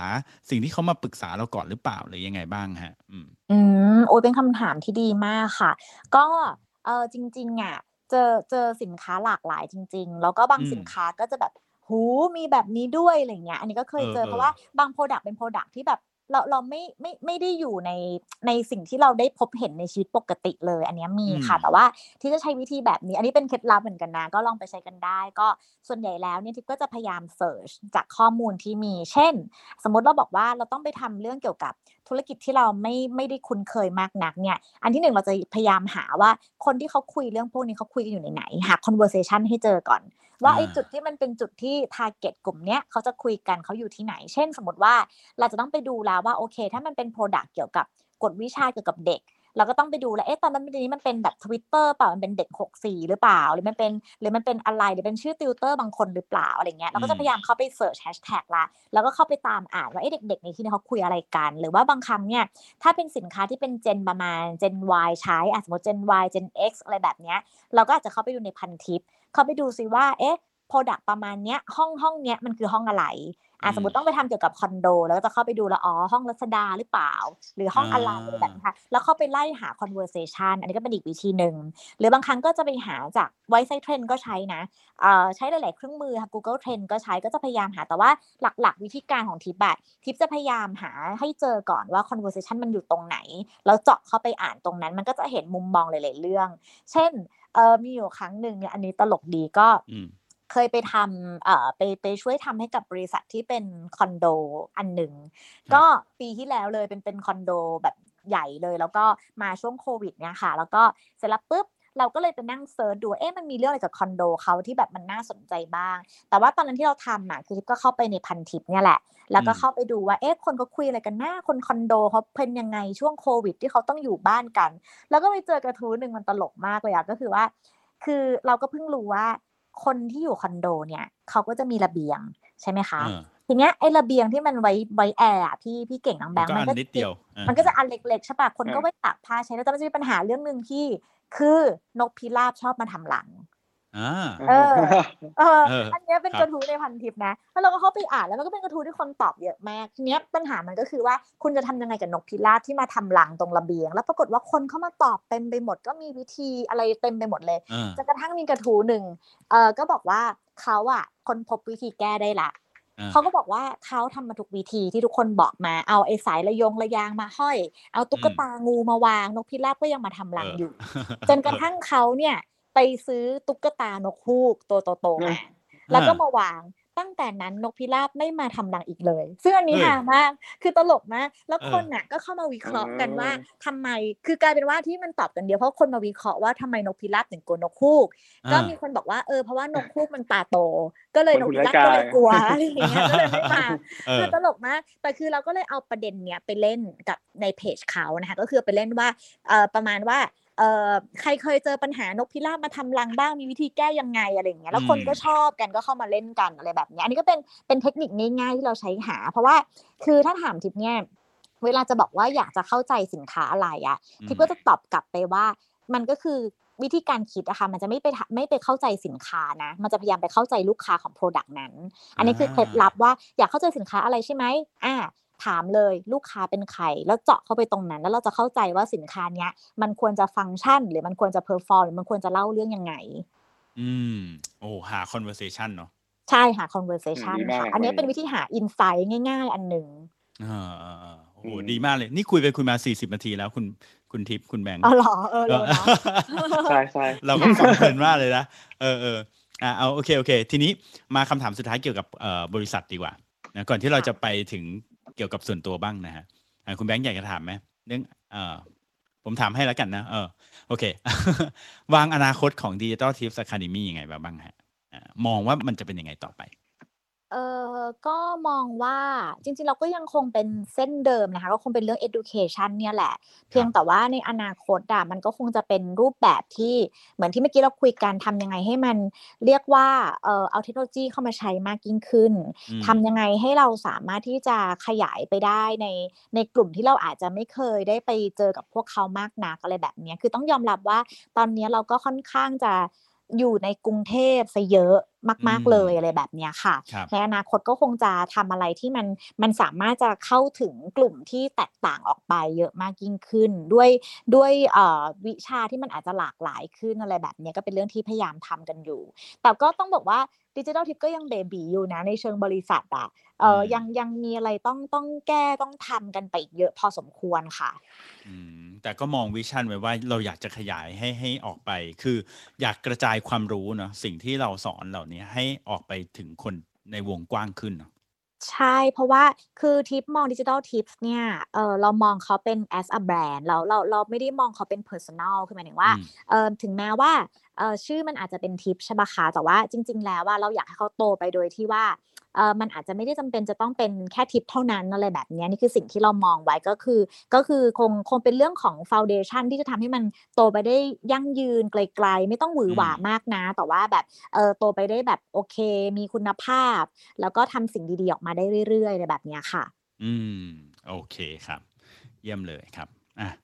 คุณแบงค์ครับอะทีนี้ครับเดี๋ยวเรามาถึงคำถามส่วนตัวบ้างละกันนะครับ ดีไหมครับพี่เก่ง ดีครับ แต่อาจจะไม่ใช่ส่วนตัวแบบว่าเฮ้ยลูกเป็นยังไงบ้างนะครับอันนั้นส่วนตัวไป เรื่องการเรียนรู้เรื่องความชอบต่างๆของพี่ทิพย์อะไรเงี้ยครับแนวคิดค่ะการทำธุรกิจอะนะครับคำถามแรกผมถามไปก่อนแล้วกันนะครับพี่เก่งคือผมอืมอยากให้พี่ทิพย์ลองแนะนำหนังสือที่พี่ทิพย์ชอบ แล้วก็อยากจะให้เหมือนคนที่ฟังรายการนี้อยู่ไปตามอ่านเนี่ยสักเล่มหนึ่งได้ไหมครับอ่าโอเคก็จริง ๆ ก็มีหลายเล่มนะ แต่ว่าถ้าเล่มที่อ่านบ่อยๆ แล้วก็อ่านครบ ที่นักเขียนคนนี้เขียนก็จะเป็นของจอห์นซีแม็กซ์เวลล์นะคะ แต่ว่าอ่าเออซึ่งเขามีหนังสือหลายเล่มมากเลย แต่ว่าอืมเล่มที่ทิพย์ชอบเล่มที่ไหนสุดครับอะมันเป็นเล่มที่ชื่อว่าเอ่อ21กฎเหล็กของความเป็นผู้นำอ่าอืมอะซึ่งซึ่งเป็นเล่มค่อนข้างเก่าละอันเนี้ยต้องหา แต่ว่าคือจากที่อ่านจอห์นซีมาละเกือบคืออ่านทุกเล่มมาแล้วอะก็จะรู้สึกว่าเล่มเนี้ยแบบคลาสสิก คลาสสิกโดนใจแล้วก็เป็นหนึ่งในหนังสือที่จะรู้สึกว่าพอเราอ่านแล้วอะ มันทำให้เราอยากเป็นคนที่ดีขึ้น เพราะว่าเวลาเราพูดถึงคำว่าผู้นำเนี่ย มันไม่มีคำว่าตัวเองเลยแม้แต่นิดเดียว คือคือเป็นหนังสือที่อ่านแล้วจะรู้สึกว่ามันต้องแบบลดละเลิกอีโก้อะไรบางอย่าง เพราะว่าอืมเพราะว่าจอห์นคือคือเอ่อสิ่งที่จอห์นซีแม็กซ์เวลล์จะพูดบ่อยๆคือการเป็นผู้นำคือการรับใช้คนอื่น อันนี้คือสิ่งที่เขาพูดบ่อยมากนะคะเพราะฉะนั้นเนี่ยเวลาอ่านมันจะได้ความรู้สึกแบบหัวใจฟูๆอ่านรู้สึกว่าเออมันเป็นเรื่องของการ ทำดีกับคนรอบข้างเรายังไง เอาศักยภาพเขาออกมาใช้ยังไง ก็เป็นเรื่องที่พยายามจะเรียนรู้อะไรแบบเนี้ยค่ะอ่าโอเค เล่มนี้ผมไม่เคยอ่านเลย อืมต้องหาเพราะว่า โอ้เล่มนี้ผมเก่าเสิร์ชมากเรียบแล้วก็ร้อยทิพย์เคย ทิพย์เคยเห็นมันเหมือนพิมพ์ซ้ำอยู่ช่วงหนึ่งแต่นานมากเลยค่ะแล้วก็ไม่ค่อยเจอจะเจอเล่มใหม่ๆเขามากกว่า เล่มเนี้ยจะหายากนิดนึงอ่าโอเคโอเคนะฮะผมก็เคยอ่านเล่ม Outlier อะไรเงี้ยครับของจอห์นซีแม็กเวลส์ก็ก็ดีอืเหมือนกันมค่ะค่ะอืมถ้าภาษาอังกฤษมันจะเป็น 21 แล้วก็ irrefutable law ประมาณเนี้ยค่ะพี่เก่งอ่าโอเคอ่าแต่มันก็มีแปลไทยนะอันเนี้ยเออเออ จริงๆผมแล้วใช่เพิ่งใช่เห็นเพิ่งเห็นที่ร้านหนังสือนะครับ เล่มนี้เป็นภาษาไทยมีใช่ไหมคะ เออเออมีเออมีอยู่ครับคุณคุณอน่ายู่จะคยัรับงเล่มมีนี้ค่ะผโอมเคเสิร์ชแล้วนะฮะสามร้อยสิบห้าบาทนะฮะเออเวอร์ชันภาษาอ๋อไทยโอเคโอเค เราไปหาดูเราไปหาดูนะฮะอ่าโอเคดีค่ะแนะนอ่าครับผมทีนี้ถามอ่าคุณทิพย์บ้างคุณทิพย์มีไอดอลไหมมีใครเป็นแบบว่าต้นแบบในการใช้ชีวิต หรือการทำธุรกิจของเราบ้างไหมฮะำ เอาจริง ๆ ก็คือป๋าแหละอืมจริง ๆ จริง ๆ ไอดอลคือป๊าป๊าเพราะว่าเออคิดว่าส่วนหนึ่งที่สืบทอดเรื่องการสอนมาก็คือคุณพ่อเพราะว่าคุณพ่อเป็นอาจารย์แพทย์ค่ะ แล้วก็ครับก็สอนนักศึกษาศิริราชอยู่ประมาณ 30 ปีอะไรแบบเนี้ยแล้วคือเขาว่าเป็นคนที่คือป้าเป็นคนที่บรรยายเก่งมากชนิดที่ว่าเขาสามารถบรรยายจนนักเรียนเนี่ยลุกขึ้นยืนแล้วตบมืออะคือคือบรรยายได้ขนาดนั้นนะโอ้เก่งเก่งขนาดนั้น แล้วก็คือเป็นเป็นเป็นคนที่บรรยายเรื่องแพทย์ได้แบบ คือคือเวลาเข้าไปนั่งฟังเขาอะเหมือนคนกดปุ่มเลยอะหัวเราะหัวเราะหัวเราะอะไรเงี้ยคือปาเก่งมาก ก็เลยก็เลยค่อนข้างมีพ่อเป็นไอดอลแล้วก็เลยรู้สึกว่าเออเราเราคงชอบการสอนมาจากที่เราเห็นพ่อสอนเหมือนกันมันคงเป็นสิ่งที่มันติดตัวเรามาโดยที่ไม่รู้ตัว แล้วก็เออก็เลยก็เลยมีพ่อเป็นไอดอลมาตั้งแต่เด็กจนถึงปัจจุบัน แล้วก็ทุกวันเนี้ยเขาก็เป็นผู้ใหญ่อายุ 85 ที่ความจำดีมาก อ่านหนังสือทุกวัน แล้วยังอืมสามารถพูดศัพท์แพทย์แล้วคือคือป๊าป๊าเนี่ยไปจบเยอรมัน ทุกวันนี้ก็ยังพูดเยอรมันคล่องอยู่ก็รู้สึกว่าเออถ้าเก่งได้สักประมาณ 10%ของป๊าก็จะดีใจมากอะไรแบบเนี้ยค่ะ ก็เลยก็เลยเป็นป๊าป๊าเนี่ยแหละที่เป็นไอดอลทุกวันนี้ โอ้สุดยอดเลยนะฮะมีคุณพ่อเป็นอืมเป็นไอดอลนะฮะอืม ค่ะ เยี่ยมมากดีมากเลยครับ ผมก็เหมือนที่พี่ทิพย์เลยจริงๆเพราะผมก็เป็นไอดอลผมเหมือนกันเออเออเออเออก็เนี่ยแหละก็จะรู้สึกว่าแบบเออเวลาดูแล้วก็จะแบบเออก็ก็เนี่ยอยากเก่งเหมือนพ่อก็จะพูดมาตั้งแต่เด็กๆว่าเอออยากเก่งเหมือนพ่อสมัยเด็กก็จะรู้สึกว่าเอออยากเรียนเก่งให้พ่ออะไรแบบเนี้ยจะเป็นเรื่องพวกนี้ อืมอืผมเคยไปอ่านอยู่เรื่องหนึ่งเขาบอกว่า at the end แล้วสุดท้ายเราจะคล้ายๆเอ่อ อ่าคุณพ่อคุณแม่ของเรานะครับ คุณทิพย์อืม ค่ะ อ่าดังนั้นก็แสดงว่าเราก็น่าจะเนี่ยได้ได้เขาเรียกว่าอะไรมีได้ต้นแบบมาเต็มๆนะฮะเออ ใช่ใช่อาจจะได้มาโดยรู้ตัวไม่รู้ตัวเนาะอืม เออใช่ใช่ครับ อ่ามาทีนี้มาถึงคำถามสองคำถามสุดท้ายของเรานะคุณทิพย์เอ่อเป็นซึ่ง sig เ nature เออเราเรียกว่าเป็น signature คำถาม signature นะฮะเรามาดูซิว่าคุณทิพย์จะตอบได้ไหมฮะนะฮะค่ะ ก็ผมเริ่มถามกันเลยแล้วกันนะว่า ถ้าเกิดว่าคุณทิพย์เนี่ยนะฮะสามารถย้อนกลับไปได้นะตอนปี 2017 นะตอนที่เริ่มทำดิจิตอลทิปส์ใหม่ๆ เนี่ยนะฮะอ่าตอนเนี้ยสามารถย้อนกลับไปได้เนี่ยคุณทิพย์จะไปบอกอะไรกับตัวเองครับ บอกอะไรกับตัวเองใช่ป่ะอืม อาจจะบอกว่า ช่วงแรกๆอะช่วยแบบแต่งหน้านิดนึงคือจริงๆบอกว่า แต่ว่าคือแต่ก่อนอะ เวลาเอารูปสมัยแรก ๆ มาเราจะรู้สึกแบบสงสารนักเรียนนิดนึงอะคือแบบว่าเออไปสอนแบบไปสอนแบบว่าหน้าโลนๆมากๆเลย อันนี้อันนี้อันนี้ก็ตลกตลกๆนะคะ แต่ว่าก็บอกอะไรเหรอก็อาจจะกลับไปบอกว่า เออดีแล้ว ค่อยๆทำไปนะอะไรอย่างเงี้ยอดทนเออไว้อะไรอย่างเงี้ยมันยังอีกยาวไกลก็อาจจะบอกตัวเองแบบนี้นะเออเออคือคือคงอยากให้กำลังใจตัวเอง เพราะว่าเออณณเวลานั้นเอาจริง ๆ เหมือนไม่หนักแต่หนัก เพราะว่าหลาย ๆ เรื่องมัน มันมันหนักจริง ๆ ค่ะ เพราะว่าตอนที่เราทำงานนะเหมือนที่บอกว่าเอองานก็หนักแล้ว แล้วเสาร์อาทิตย์เนี่ยก็ไม่ได้หยุดคือที่เป็นคนทำงานเจ็ดวันมาหลายปีมากอะอืมคือ อะจริงๆทุกวันนี้ก็ยังทำงานเจ็ดวันนะ แต่ว่าณช่วงนั้นมันก็คงเป็นช่วงที่ตอนเราทำงานให้กับบริษัทมันไม่ใช่เวลาของเราเองใช่ป่ะคะ แล้วมันก็ยังมีแบบเพรสเชอร์เรื่องครอบครัวมีลูกด้วยอะไรด้วยอะไรอย่างเงี้ยนั้นถามว่าหนักไหมหนักจริง ๆ ก็อืมถ้ากลับไปบอกตัวเองก็คงก็คงจะให้กำลังใจตัวเองแหละว่าเออเองค่อย ๆทำไปนะไม่ต้องเครียดทำไปแหละเดี๋ยวมันเดี๋ยวมันมีทางของมันเองอะไรอย่างเงี้ยเออเออเองจริงอยๆๆคนที่ทำบอกไปรายการเราก็ตอบอย่างนี้เยอะนะครับพี่เก่งใช่ไหมครับอ๋อเหรอว่าให้กำลังใจใช่ปะตัวเองใช่ แต่ว่าใช่สิ่งที่ไม่มีคนตอบมาเลยเนี่ยคือแต่งหน้าไม่เคย ตอบไม่มีเลย อันนี้เธอยังไม่เคยได้ยินคำตอบแบบนี้เออสงสารนักใช่เรียนใช่มาดูรู้แล้วแบบมีตาย เอออะมาคำถามที่สองนะครับอันนี้ก็ยากเหมือนกันอะถ้าสมมติวันหนึ่งนะครับพี่ทิพย์ตื่นมาแล้วพี่ทิพย์แบบดิจิทัลทิปส์อะคาเดมี่เนี่ยหายไปเลยนะครับอืมพี่ค่ะทิพย์จะไปทำอะไรแทนครับ เออ ก็คงอยากทำอะไรที่มีประโยชน์กับผู้คนนะ แต่ว่าแต่ว่าถ้าไม่ต้องคิดเป็นเชิงอาชีพอะถ้ามันมีอาชีพที่แบบอ่านหนังสือเป็นอาชีพได้ก็จะทำเคยอืมเคยคิดเล่นๆเหมือนกันว่า ถ้าถ้าไม่ได้ทำสิ่งที่ทำอยู่ตอนเนี้ย อาจจะแบบทำแบบสรุปหนังสือ สรุปอะไรสักอย่างอะที่เกี่ยวข้องกับพวกหนังสือทั้งหมดทั้งมวลคือคือคือจริง ๆ โดยส่วนตัวพี่ไม่อยากทำเลยนอกจากนอนแล้วก็อ่านหนังสือ อันนี้เป็นแผนส่วนตัวนะคืออันนี่เป็นแบบเป็นวันหยุดในฝันเลยนะคือถ้าวันหยุดไหนที่แบบไม่ต้องทำอะไรนะแล้วสามารถแบบนอนอยู่บ้านได้แล้วก็อ่านหนังสือที่ซื้อมากองกองๆไว้ได้เนี่ยจะแบบรู้สึกว่า happy มากอะไรเงี้ยแล้วก็มีความฝันว่าเออ จริง ๆ ถ้าเกิดว่าแบบทำงานนี้ได้จริงๆอะ ก็อยากทำแบบไปนอนอยู่ริมทะเลอยู่ไหนก็ได้บนโลกแล้วก็อ่านหนังสือแล้วมีให้สรุปหนังสือให้คนฟังเลยอันนี้อาจจะเป็นสิ่งที่อยากทำเออคือแบบสรุปเป็นอาชีพเลยก็ได้หรือไม่เป็นอาชีพก็ได้ ก็จะอยากทำเรื่องเนี้ย ถ้ามีเวลาเออดูคุณที่เป็นคนชอบอ่านหนังสือเนาะเออเดือนชอบเดือนหนึ่งนี่ชอบอ่านอ่านเยอะขนาดไหนฮะอยากรู้เออก็ไม่น่าจะต่ำกว่าวีคละเล่มนะคะ โอ้อ่านเยอะโอ้เยอะเยอะนะครับเยอะอ่านนะเยอะมากอ่านเยอะค่ะ แต่ว่าช่วงช่วงหลังๆอะจะจะไม่ค่อยได้อ่านเรื่องงานตัวเองเยอะ คือคือไปชอบช่วงเนี้ยไปไปอินกับเรื่องอื่น ๆ ก็เลยเหมือนอ่านข้ามสายอะไม่ไม่ไม่ค่อยได้อ่านเรื่องดิจิตอลนะอันนี้แอบบอก แต่ว่าไปอ่านเรื่องอื่นๆซะเยอะช่วงนี้เหรออืมเช่นอะอืไรมบอกได้ช่วงไหมช่วงนี้ยาจะกรู้อินจังพวกเรื่องแบบ psychology อะไรแบบเนี้ยแต่ตอนนี้แอบชอบอ่าก็เลยก็เลยเป็นความชอบส่วนตัวไม่ไม่รู้จะเล่าให้ใครฟังด้วยเพราะว่ารู้สึกว่าเราไม่ได้เก่งแต่เราชอบอ่านนี่ก็นี่ก็เลยก็ได้กบตัวอ่านพวกนี้อยู่ค่ะเออเออผมก็ชอบนะ psychology อ่านแล้วสนุกมากอือ่านเลยแล้วสนุกใช่เออใช่เวลาใช่ได้รู้ว่าแบบคนเอ๊ะมันคิดยังไงทำไมมนุษย์เราถึงทำเช่นนี้อะไรอย่างเงี้ยนะสนุกดีนะใช่ใช่ค่ะสนุกดี พี่ทิพย์พี่ทิพย์ครับขอแชร์ไอเดียพี่ทิพย์เมื่อกี้ได้ไหมครับจริงๆไอเดียพี่ทิพย์เมื่อกี้มันมันเป็นธุรกิจจริง ๆได้นะครับเมืองนอกมีคนเออทำอยู่เลยครับ ชื่อ Blinkist อ๋อเหรออ่าใหญ่มากด้วยอ๋อใช่เป็นยูนิคอร์เลยอะพันล้านเลยครับอ่านหนังสือให้คนฟังสรุปชื่ออะไรหนันะงสืชื่ออะไรนะแบงค์ Blink Blinkist ครับผมอ่าโอเคเดี๋ยวใช่จดไว้ก่ออันนนี้คือสรุปสรุปหนังสือให้คนฟังคือหนึ่งเล่มเนี่ยสรุปย่อมาเหลือสิบห้านาทีอ๋อเหรอเออดีนะใช่เป็นของเยอรมันเป็นของเยอรมันด้วยอันนี้อ่าครับได้อาชีพใหม่แล้วเนี่ย เออเออ แล้วมันเป็นแบบ subscribe นะใช่ไหม เป็น subscribe ครับใช่ เออเออเหรอ อันนี้เป็นความฝันพี่เลยนะเรื่องหนึ่งโอ้ยแต่นี่ครับแต่สวันรุปนี้มาแล้วคุยแบกันบได้บางไอเดีทียใหม่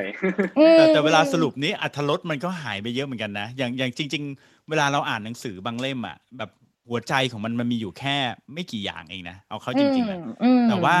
ผมมันก็เคยแบบมีช่วงหนึ่งผมชอบอ่านสรุปเพราะรู้สึกว่ามันแบบเร็วดีนะ แต่พอมาอ่านเล่มเต็มอะเรารู้สึกว่าเล่มเล่มเต็มๆมันจะมีการแบบ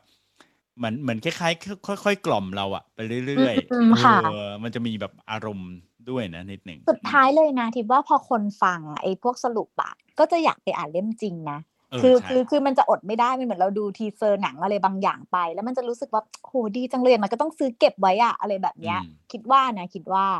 ใช่ใช่ใช่ครับอืมอ่าเห็นด้วยครับอ่า โอเคนะครับอ่าก่อนที่เราจะปิดคำถามสุดท้ายกับคุณทิพย์นะฮะเผื่อมีใครอยากจะยกมือขึ้นมาถามคุณทิพย์เกี่ยวกับเรื่องของอาธุรกิจนะก็การทำงานอ่าในแบบของดิจิ t a ลทิปส์ไหมฮะโอ้สานี่มารถเขายกฟังมือกัขึ้นนมาได้เลยนะครับเออเขาฟังกันเพลินมากเลยนะใช่นี่เราผมได้ยกทำมือะไรอเลยพี่ที่พูดสนุกยกมือ เออ จริงๆไม่รู้คือพี่ๆสองคนสังเกตไหมครับว่าช่วงแรกๆที่ขับเฮาส์ใหม่ๆเนี่ยโอ้โหคนแย่งกันยกมือ แต่พอเออเวลาผ่านไปเนี่ย คนไม่ค่อยกล้ายกมือละไม่ไม่เออคนเขาชอบฟังไงคือบางทีเออเขาฟังชอบฟังเออเขาฟังเพลินแล้วเขาก็เอ๊ะฉันจะถามอะไรดีก็แบบ เออลืมนะอืมอืมใช่วันนี้ก็ใช่คุณทิพย์มาคุยเนี่ยผมว่าแบบรู้สึก เอ่อทุนแรงเราสองคนมากเลยนะใช่เออยิงคำถามเดียวแล้วเราก็มีละ มีหนึ่งอะท่านมีหนึ่งท่านคนเออคุ้นเคยเออโอเคด้วย คนอะคุ้นเคยเลย ใช่คนคุ้นเคยอ้าวคมารัเลบยฮะ ดึงขึ้นมาเลยครับผม สวัสดีสครัวับสดีครับพี่บี สวัสดีครับคุณบีครับ สวัสดีค่ะสวัสดีครับณมีคำถามครับง่ายเอๆครับไม่ยากมาก นี่เป็นเป็นเป็น questioner ที่ดี เออครับดีมากครับอ่าอะไรอะไรอย่าถามรู้ยากนะอยากไม่ยากไม่ยากอยากรู้ว่า ตอนนี้พี่ทิพย์อ่านหนังสือ psychology ของใครอยู่ครับอ่าอ๋อ เดี๋ยวจะได้โอไปเคลอกอะไรอย่างจะเงี้ยได้ลอกเพราะว่าใช่ไหมเมื่อกี้มีค่ะเล่มหนึ่งแล้วนะคุณบี นี่เราจะได้ใช่อีกเล่มหนึ่งใช่เหรอ อยากจะได้อีกหลาย ๆ เล่มเฮ้ยแต่ว่าอันเนี้ยเราอ่านเป็นไอ้นี่เลยอะคือคือช่วงนี้อ่านเป็น paper ค่ะเอ่ออมช่วงนี้จะจะ search เป็นพวกแบบ search จากในพวก Google Scholar อะไรพวกเนี้ยแล้วก็อ่านคือคือช่วงช่วงหลังๆอะชอบอ่าน เพราะว่าเออมันจะมีพวก experiment อะไรอย่างเงี้ยแล้วเขาก็ทำอะไรกันแปลกๆก็เลยคือตอนนี้เลยอ่านเป็น paper ไม่ได้อ่านเป็นเล่มๆอืมอือืมม แต่ว่าแต่ว่าก็จะมีที่ load load เก็บไว้ถ้าถ้าสนใจเดี๋ยวส่งไปให้ได้ฮะ โอ้โหกราบขอบเอคุณอคเอรับอเพราะมันมันมีมันอย่างนี้คือที่อ่านอะเพราะว่าพอพอมันอ่าน paper พวกเนี้ยมันอ่านเร็วแล้วก็มันมีเคสที่เราเอาไปใช้ได้เช่นแบบว่า พอเขาไปทดลองเรื่องนั้นเรื่องนี้มามันก็จะแบบอ๋อเออมันเป็นแบบนี้มันมันมันเป็นเคสที่เอาไว้เล่าได้ค่ะน้องดีมีประโยชน์เหมือนกันนะอืมอืมอืมเออแบบที่เขาทดลองว่าแบบอะกลุ่มตัวอย่างสองกลุ่มกลุ่มใช่นี้ test แบบนี้ใช่รีแอคแบบนี้ใช่ใช่ไหมฮะ ใช่ครับใช่ครับ หรือบางทีก็เออมันก็จะมีเคสเป็นเคสพวกธุรกิจบ้างอะไรแบบเนี้ยเช่นอย่างแบบอีเกียเวลาเขาทำอะไรเป็นยังไงหรืออะไรอย่างเงี้ยหรือว่าความรู้สึกของเราเวลาเราเห็นอินฟลูเอนเซอร์ในอินสตาแกรมอะไรแบบเนี้ยเขาก็มีการ test เอาแบบดาราสองคนนี้อะไรอย่างเงี้ยเป็นเป็นพวกแบบเนี้ยที่จะอ่านเป็นแบบนี้มากกว่าอืมอืมอืม เออเดี๋ยวเดี๋ยวจะส่งโอเปเคเปอร์เลยไปให้เดี๋ยวจะส่งที่โหลดโหลดเป็นคลังเอาไว้ให้ส่งไปโอ้โหให้ได้เลยคโอ้รับโหขอขอด้วยครับ ขอด้วยขอด้ได้วยเลยค่ะเดี๋ยวส่งให้เป็นลิงก์ไปนะทำทำทำเอ่อโฟลเดอร์แล้วแชร์มาเลยเออได้ได้ได้ได้เลยเผื่อท่านผู้ฟังอยากได้ด้วยค่ะ มีโหลดเก็บไปเยอะอืมครับผม ค่ะโอเคขอบคุณมากครับได้เลยครัขอบบคุณพี่บีมากครับ ท่านถัดมาครับเป็นคนคุ้นเคยอีกแล้วครับอ้าวโอ้โหโอ้ยผู้หญิงอะคนคนนี้คุ้นมากเฮ้ยรู้เลยอะว่าคุณทิพย์เป็นคนชอบอ่านหนังสือชอบสรุปอ่าชอบอะไรอะ เป็นเพราะเป็นหนึ่งว่าในอ่าเขาเรียกว่าเด็กเรียนใช่ไหมคุณทิพย์นี่เด็กเรียนแรใช่กสมัยเด็กๆที่สายตาสั้นหกร้อยพี่โจโอ้แบบว่าเด็กเรียนมาเลยอะเด็กๆนะ นี่เด็กเรียนหมดเลยนะ คุณแบงค์คุณโจคุณทิพย์เนี่ยเด็กเรียนหมดทุกผมคนนี่สั้นแปดร้อยนะ ผมสั้นอ๋อแปดแปดร้ร้ออยยเหรอทำเลสิกใช่แข่งกันใช่เออพี่ทิพย์หกแข่ร้องยกันสายตาสั้นเหมือนกันใช่ทำไมใช่ทำไมแข่งกันสายตาสั้นเออเวลาเวลากลางคืนจะไม่กลัวผีเลยนะ เพราะว่าคือเรามองไม่สายเห็นตาสั้นขนาดที่ว่าแบบคือมีผีก็มองไม่เห็นน่ะจริงๆข้อดี ผีก็ทำอะไรเราไม่ได้ มองไม่เห็นจริง ใช่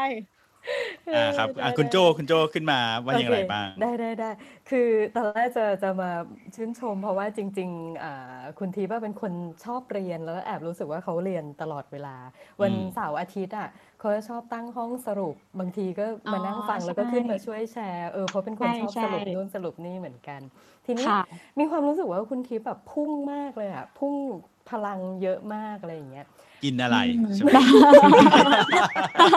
จะไปกินตามเพราะพี่โจเป็นคนพูดช้าไม่หมายความว่ามันต้องมีแหละ จังหวะที่เราแบบเหนื่อยบ้างอะไรอย่างเงี้ยคือค่ะมีมีเคล็ดลับในการเติมพลังยังไงบ้างอะคะ ให้กับตัวเองเพราะว่าอืมก็เชื่อว่าที่มีพลังอย่างเงี้ยมันก็สามารถที่จะไปถึงคนรอบข้างได้ เวลาที่เราแบบเหนื่อยเวลาที่เราท้ออย่างเงี้ยส่วนใหญ่แล้วเราเติมพลังยังไงค่ะ อืมโอเคค่ะ โอ้คำถามดีมากเลยก็ จริง ๆ ทิพย์มีความเชื่อส่วนตัวเรื่องหนึ่งก็คือว่าทิพย์เชื่อว่าคนเราอะ มีเวลาเท่ากัน แต่มีพลังไม่เท่ากันอืมอันนี้อันนี้คือสิ่งที่อืมสิ่งที่คงจะเคยอ่านมาจากที่ไหนสักแห่ง แต่ว่าจำจำประโยคนี้ได้ว่า เรามี 24 ชั่วโมงเท่ากันจริงๆนะแต่ว่าคนแต่ละคนเนี่ยระดับพลังงานไม่เท่ากันทีเนี้ยก็ต้องถามว่าไอ energy source ตรงเนี้ยมันมาจากไหนใช่ไหมคะ มันก็จะมาจากหนึ่งคืออาหารที่เราทาน อ่าวิธีการใช้ชีวิตเราเนี่ยการนอนเนี่ยการทานทุกอย่างมีผลหมดนะคะหรือแม้กระทั่งอืมวิธีการที่เรา treat ตัวเองอะอย่างเช่นว่าเอออยู่ต้องรู้นะว่าถ้าอยู่นั่งทำงานนานๆมากๆ แล้วมันเจ่อๆเฮ้ยก็ต้องลุกออกไปเดินละหรืออะไรบางอย่างแบบเนี้ยมันเป็นมันเป็นวิธีการที่เราเหมือนกับดูแลตัวเองอะไรแบบเนี้ยค่ะ ซึ่งก็เหมือนวันนั้นไปแชร์ห้องพี่โจเนาะกับคุณหมอนะคะ ก็หมอเอิญเนาะวันนั้นน่ะที่ทิพย์เชื่อเรื่องพวกเนี้ยคือทิพย์เชื่อว่าหนึ่งคือเรื่องของอาหารที่ทานอะ ต้องต้องพยายามทานทานทานอาหารจริง ๆคำคำว่าอาหารจริง ๆ ของทิพย์ก็คือว่าเอ่อทานเป็นเรื่องเป็นราวอะไรแบบเนี้ยแล้วก็แบบไม่ไม่มันมีกึ่งไม่กึ่งสำเร็จรูปนี่ไม่ใช่อาหาร เออคือชอบมากเลยนะจริง ๆ แล้วอะชอบมากแอบนิสัยไม่ดีทานอะไรนี้เยอะเหมือนกันแต่ก่อนแต่ว่าเออแต่ตอนนี้ก็จะพยายามดูแลอะไรแบบเนี้ยค่ะ แล้วก็เออเออเออวิธีชาร์จของทิปก็คือว่าเวลาทิปเหนื่อยมากๆ คือทิปแบบเป็นเป็น system introvert นะเวลาวิธีการชาร์จแบตของทิปคือการอยู่เงียบๆอันนี้คือวิธีของทิปเลยคือว่าเมื่อไหร่ก็ตามที่เริ่มเหนื่อยอะจะเงียบแล้วอ่านหนังสือ อย่างเงี้ย แล้วเราจะได้ได้พลังงานของเรากลับคืนมา ซึ่งที่คิดว่าแต่ละคนน่ะ ก็จะมีวิธีการไม่เหมือนกันเนี่ยค่ะ ต้องหาให้เจอว่าอะไรมันเป็นแบบเอ่อคุมทรัพย์ทางพลังของเราอะไรแบบเนี้ยอืมอ่าอ่าครับ กินให้โอ้ดีเยี่ยมเลยนะอืฮะมใช่เอ่อใช่ผมเองก็ชอบอยู่เงียบเงีๆยบๆเวลาเวลาชาร์จไฟก็คืออยู่เงียบอืมอืมอืมๆ ชาร์จไฟตัวจริเรางเองจริงไหมจริงเหรอครับพี่เก่งจริงเหรอเออทุกคนผมพี่เก่งสสัยเออดูดูผมเป็นคนแบบนี้ใช่ไหมจริง ๆ แล้วผมเป็นคนเอ่อเอ่อออก introvert ด้วยเหมือนกันคือหมายความว่า ผมอะไม่ไม่ชอบคนเยอะอืมอ่าเออเห็นเห็นจัดงานคนตั้งหลายพันใช่ไหมแต่จริงๆแล้วเวลาแบบไปงานอะไรนะ ผมจะเนี่ยสังเกตถ้าคุณโจจะรู้เลยว่าอืมไปงานไหน ผมจะแบบทักทายคนเสร็จปุ๊บผมจะไปอยู่มุมห้องเออแล้วก็ไม่ค่อยอยากคุยกับใคร ถ้าถ้ากลับได้ก็กลับ อะไรอย่างเงี้ยฮะแล้วถ้าเวลาเหนื่อยๆก็เอออยู่นิ่งๆ อยู่ในห้องเงีอืยบม โอ้เป็นเหมือนกันทิปก็เป็นค่ะทิปก็เป็นอืมอืมๆครับโอ้ได้อ่าเคล็ดลับได้เคล็ดลับอ่าโอจริงเคๆดูแลพื้นฐานเลยก็คือเอ่อออ่าของที่กินการพักผ่อนอะไรอย่างนี้เนอะอืมใช่ดีเพราะลยว่าถ้าถ้าเราสังเกตตัวเองอะค่ะ แบบว่าของพวกเนี้ยเอฟเฟกหมดเลยคือที่มาชอบสังเกตตัวเองว่าเวลาเวลากินอะไรแล้วรู้สึกอะไร เช่นของบางอย่างอะมันจะมีของบางอย่างที่เรากินแล้วรู้สึกดีมากๆตอนกิน แล้วพอสักพักหนึ่งอะมันจะเริ่มรู้สึกไม่ดีละอย่างเงี้ยต้องสังเกตละ เช่น จากไม่หิวเลยนะพอเรากินของน้ำตาลเยอะๆเข้าไปอะจากที่ตอนแรกก็ไม่ได้หิวนะ พอแบบซัดชานมหวานๆไปสักแก้นเราจะเริ่มหิวละก็คือน้ำตาลสวิงเราจะเริ่มรู้แล้วว่าเออทีเนี้ยคือของทิปอะด้วยความที่เราทำงานเกือบตลอดเวลา คือคือเราอะทานไม่ดีไม่ได้ เพราะว่าคือถ้าเราทานไม่ดีปุ๊บอะมันก็จะเอ่อจะมันจะกระทบไปหมดเลยค่ะ เพราะว่างานมันทำแบบ back to back เกือบตลอดอะเพราะฉะนั้นของของพวกนี้ทิปก็จะค่อนข้างแบบดูแลนิดนึงโออืมเค โอ้ดีเลยครับ ขอบกินคุณดี มากเลยอยู่กินดีนะฮะอยู่ดีกินดีพักอยู่ดี กินดีอยู่ดี นอนเยอะเออโอเคใช่อ่าโอ้ได้คขรัอบ บคุณมากเลยขอบคุณนะค่ะ คะ ขอบคุณพี่โจครับ นี่ต้องบอกว่านานทีคุณโจจะมายกมือนะๆเนี่ยโจไม่เคช่วยยนี่ไงอ่าเออโจช่วยมาคุยกับเราอ่ามามีคุณโฟกแล้วก็อีกท่านหนึ่งนี่คุณหน้าเหมือนกันนะฮะอีกท่านหนึ่งอ่าเดี๋ยวคุณโฟกก่อนละกัน คุณโฟกครับ สวัสดีครับสวัสดีค่ะ ครับ สวัสดีค่ะ จริง ๆ แล้ววันนี้ขึ้นมาเพราะว่าอยากจะขึ้นมาพูดว่าแบบชื่นชมพี่ ๆ ทั้งสามคนมาก ๆ เลย อือืม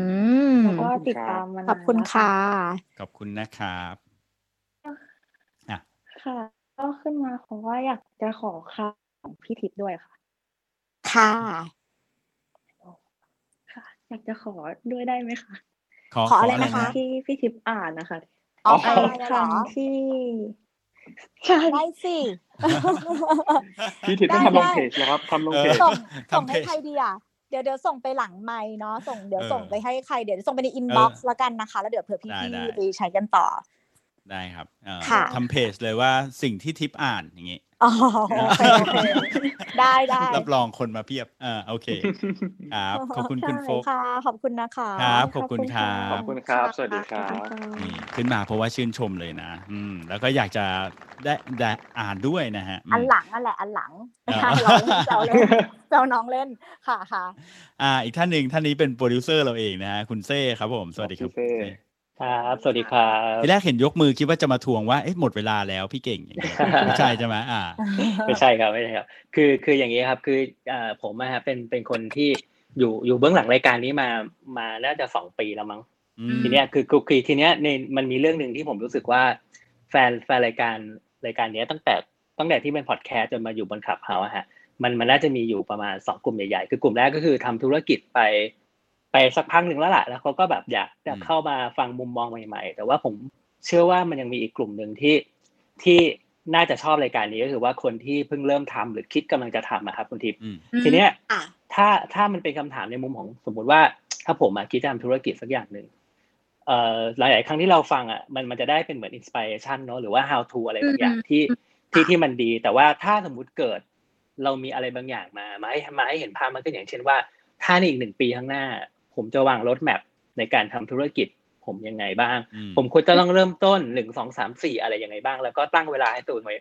ตั้งเวลาให้ตัวเองไว้ว่าหนึ่งปีเนี่ย ฉันจะต้องมีเป้าหมายหรือไปถึงตรงไหนอะไรยังไงบ้าง แล้วผมต้องทำยังไงบ้าง อันนี้ผมอยากจะถามแทนเผื่อค่ะหลายๆคนอืมที่เขาเพิ่งจะเริ่มต้นทำธุรกิจอะเขาอยากจะมีทางเดินบางอย่างที่อืมที่มีคนมาแนะนำว่าอ่าลองทำแบบนี้ดูสิอะไรเงี้ยครับ อืม อันนี้เอาเป็นกรณีแบบมีสินค้าแล้วหรือว่ายังไม่มีสินค้าเอ่ย อ่าผมเชื่อว่าถ้าคนที่คิดจะทำธุรกิจแล้วจะต้องมีน่าจะต้องมีโปรดักต์แหละครับอืมอะคือมี Product แล้วเรียบร้อยใช่ไหมคะใช่แล้วใช่ครับ โอเคอ่าฮะอ่าฮะโอเคค่ะ ก็ทิปว่าเริ่มต้นจากแบบนี้ค่ะ เริ่มต้นจากอย่างแรกเลยอะอาจจะลองวางเป้าดูก่อนว่า เป้าที่เราต้องการเนี่ยในช่วงระยะเวลาอาเซว่าสมมติว่า 3 ปี ตอนนี้วาง 5 ปีอาจจะนานไปละวางสักอืม ปีก่อนแล้วถอยนะคะพอ 3 ปีเสร็จแล้วนี่ใช้วิธีการ work back กลับมา เช่นพอ 3 ปีอยากได้แบบนี้ก็มาซอยว่า แล้วในแต่ละปีอะไอในหนึ่งปีหนึ่งปีหนึ่งปีเนี่ย เราควรจะต้องทำอะไรบ้าง เพื่อจะให้ไปถึงจุดนั้น พอซอยมาเป็นปีๆแล้วปุ๊บคราวนี้ก็ซอยมาเป็นเดือนละนะคะ อันนี้อันที่หนึ่งอันที่สองก็คือว่าในเชิงของ resource จริงๆ มันคล้ายๆกับทำ business model canvas แหละก็คือว่าพอเรารู้แล้วปุ๊บเอ๊ะ goal เราจะเอาแบบนี้ใช่ไหมคะ อันที่สองเนี่ย มองเลยว่าตอนนี้ resource เรามีอะไรบ้างนะคะ เราจำเป็นต้องมี resource เพิ่มไหมนะคะ แต่ละ task ที่จะทำเนี่ยเราควรจะทำเองหรือว่าเราควรจะให้คนอื่นทำหรือเราควรจะหา partner มาทำอันนี้มันมีได้มันออกได้หลายแบบขึ้นอยู่กับเอ่อ structure ที่เราวางไว้เช่นสมมติเราบอกว่าเราอยากจะเป็นบริษัทเล็กๆดิน lean เคลื่อนตัวเร็วๆอะถ้าเป็นแบบนั้นเนี่ยอะไรที่เราไม่ได้ถนัดอะไรที่มันไม่ใช่ core business เราแล้วให้คนอื่นทำดีกว่าไหมอะไรแบบเนี้ยก็ต้องเป็นเรื่องที่ประเมินละนะคะอืมอันนี้ resource ก็เป็นเรื่องสำคัญแล้วก็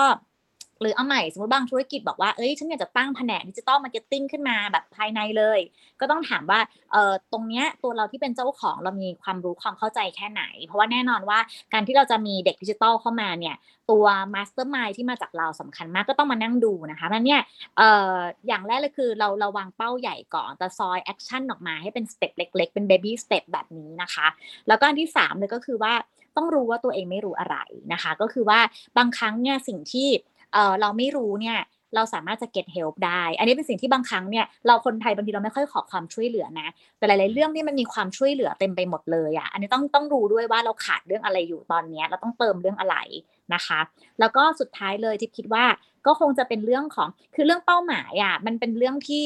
เอ่อแต่ละคนคงต้องตั้งกันเอง เพราะว่าแต่ละคนเนี่ยชอบไม่เหมือนกัน คือคือบางคนเนี่ยอาจจะบอกว่าเอ้ย ฉันต้องการเป้าแบบสิบเท่าห้าเท่า บางคนอาจจะบอกว่าเอ้ยฉันขอแบบพออยู่พอกินอันนี้มันไม่เหมือนกันละ ก็ต้องดูความสุขความพอใจของเรา แล้วก็ดูให้มันลงตัวกับชีวิตด้านต่าง ๆ ด้วย เพราะว่าสุดท้ายเลยเนี่ย ถ้าเราวางเป้าไปโดยที่เราไม่ได้มองบริบทอื่น ๆ เลย เราไม่ได้มองว่าทีมจะตามเราไปยังไง เราไม่ได้มองบริบทด้านอื่นในชีวิตเนี่ยบางครั้งทำไปแล้วมันอาจจะเหนื่อยหรืออาจจะเครียดหรือเปล่าอันนี้ก็ต้องหาเหมือนกันเนี่ยค่ะนั่นก็คือให้เป็น action ประมาณนี้ดีกว่าน่าจะพอพอไปลงรายละเอียดกันได้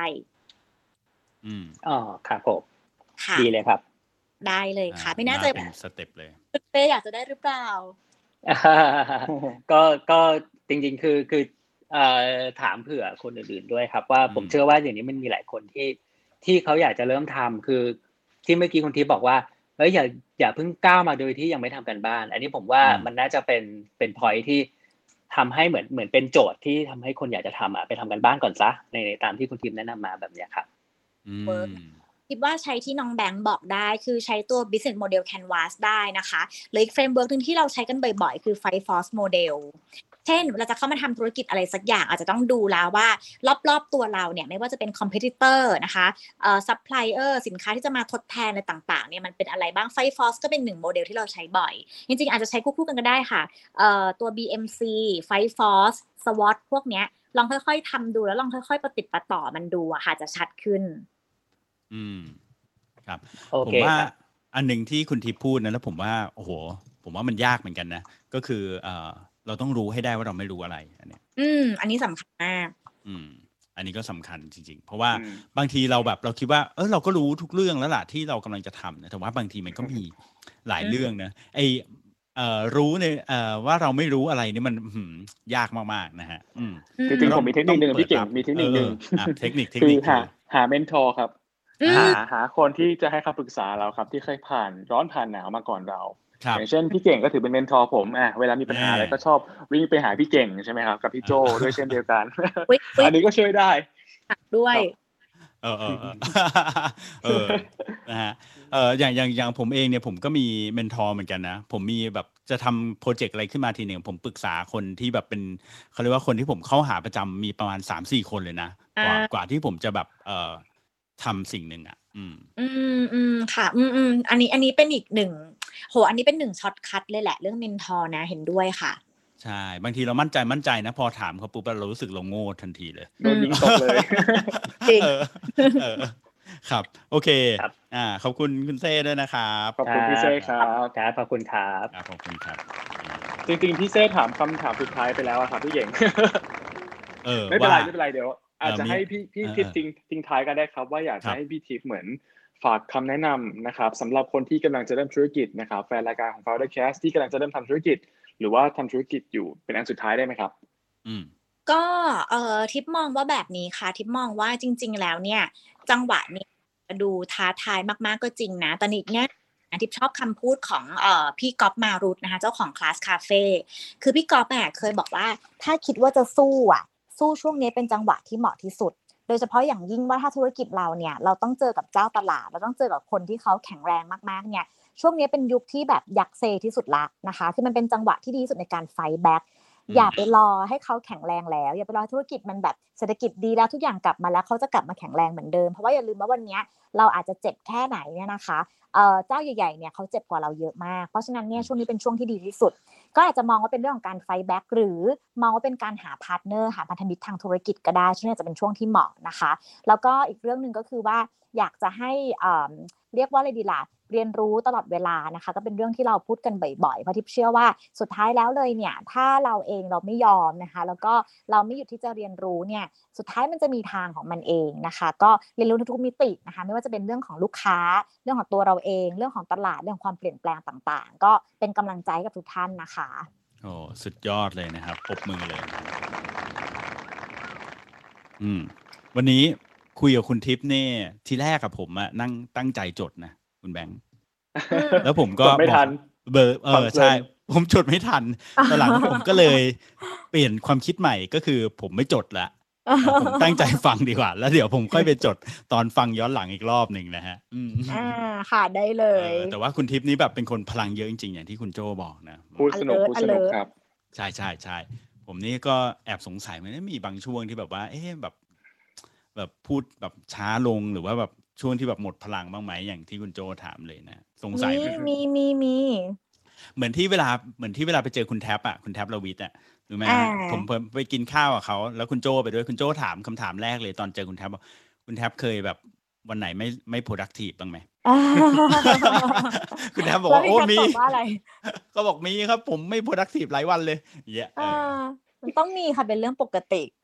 อืมนะฮะอ่าโอเค วันนี้ก็ขอบคุณคุณทิพย์มาก ๆ เลยนะครับ ที่ให้เกียรติกับรายการ Founder Cast ของเรานะครับ ก็รายการ Founder Cast เราก็พูดคุยกับคนที่เป็น Founder หลาย ๆ คนนะก็แต่ละครั้งเราก็จะได้เรียนรู้ได้บทเรียนจากหลาย ๆ ท่านเลยนะครับ ซึ่งแต่ละท่านก็มีดีกรี มีความสามารถที่แตกต่างกันไปนะครับ แล้ววันนี้ก็ยินดีมาก ๆ เลยนะฮะที่ คุณทิพย์ให้เกียรติกับรายการนะครับ ก็ขอบคุณคุณทิพย์อย่างเป็นทางการอีกทีหนึ่งนะครับได้เลยค่ะ ขอบคุณพี่เก่งขอบคุคุณณคุณพี่แบงครัค์บด้วยนะคะ ครับ แล้วก็ขอบคุณเอ่อผู้ฟังทุกท่านด้วยนะครับ ที่ติดตามกันมาประมาณ 1 ชั่วโมงเต็มกันนี้นะครับผม โอเค ก็สำหรับวันนี้นะฮะ ผมเก่งสิทธิพงศ์สินไม้เกษมนะครับเอ่อซีโอบริษัท RGB 72และผู้จัดงาน Creative Talk Conference นะครับ ครับ แล้วผมแบงค์สิทธินันท์วิสุทธิศักดิ์นะครับผม co-founder ของ Cognitive Food แล้วก็ Magneto Labs นะครับ ต้องลาไปก่อนนะครับ สวัสคดีรครับับ ขอบคุณคุณทิพย์ด้วยครับ สวัสดีค่ะครับ สวัสดีค่ะ สวัสดีค่ะ สวัสดีครับ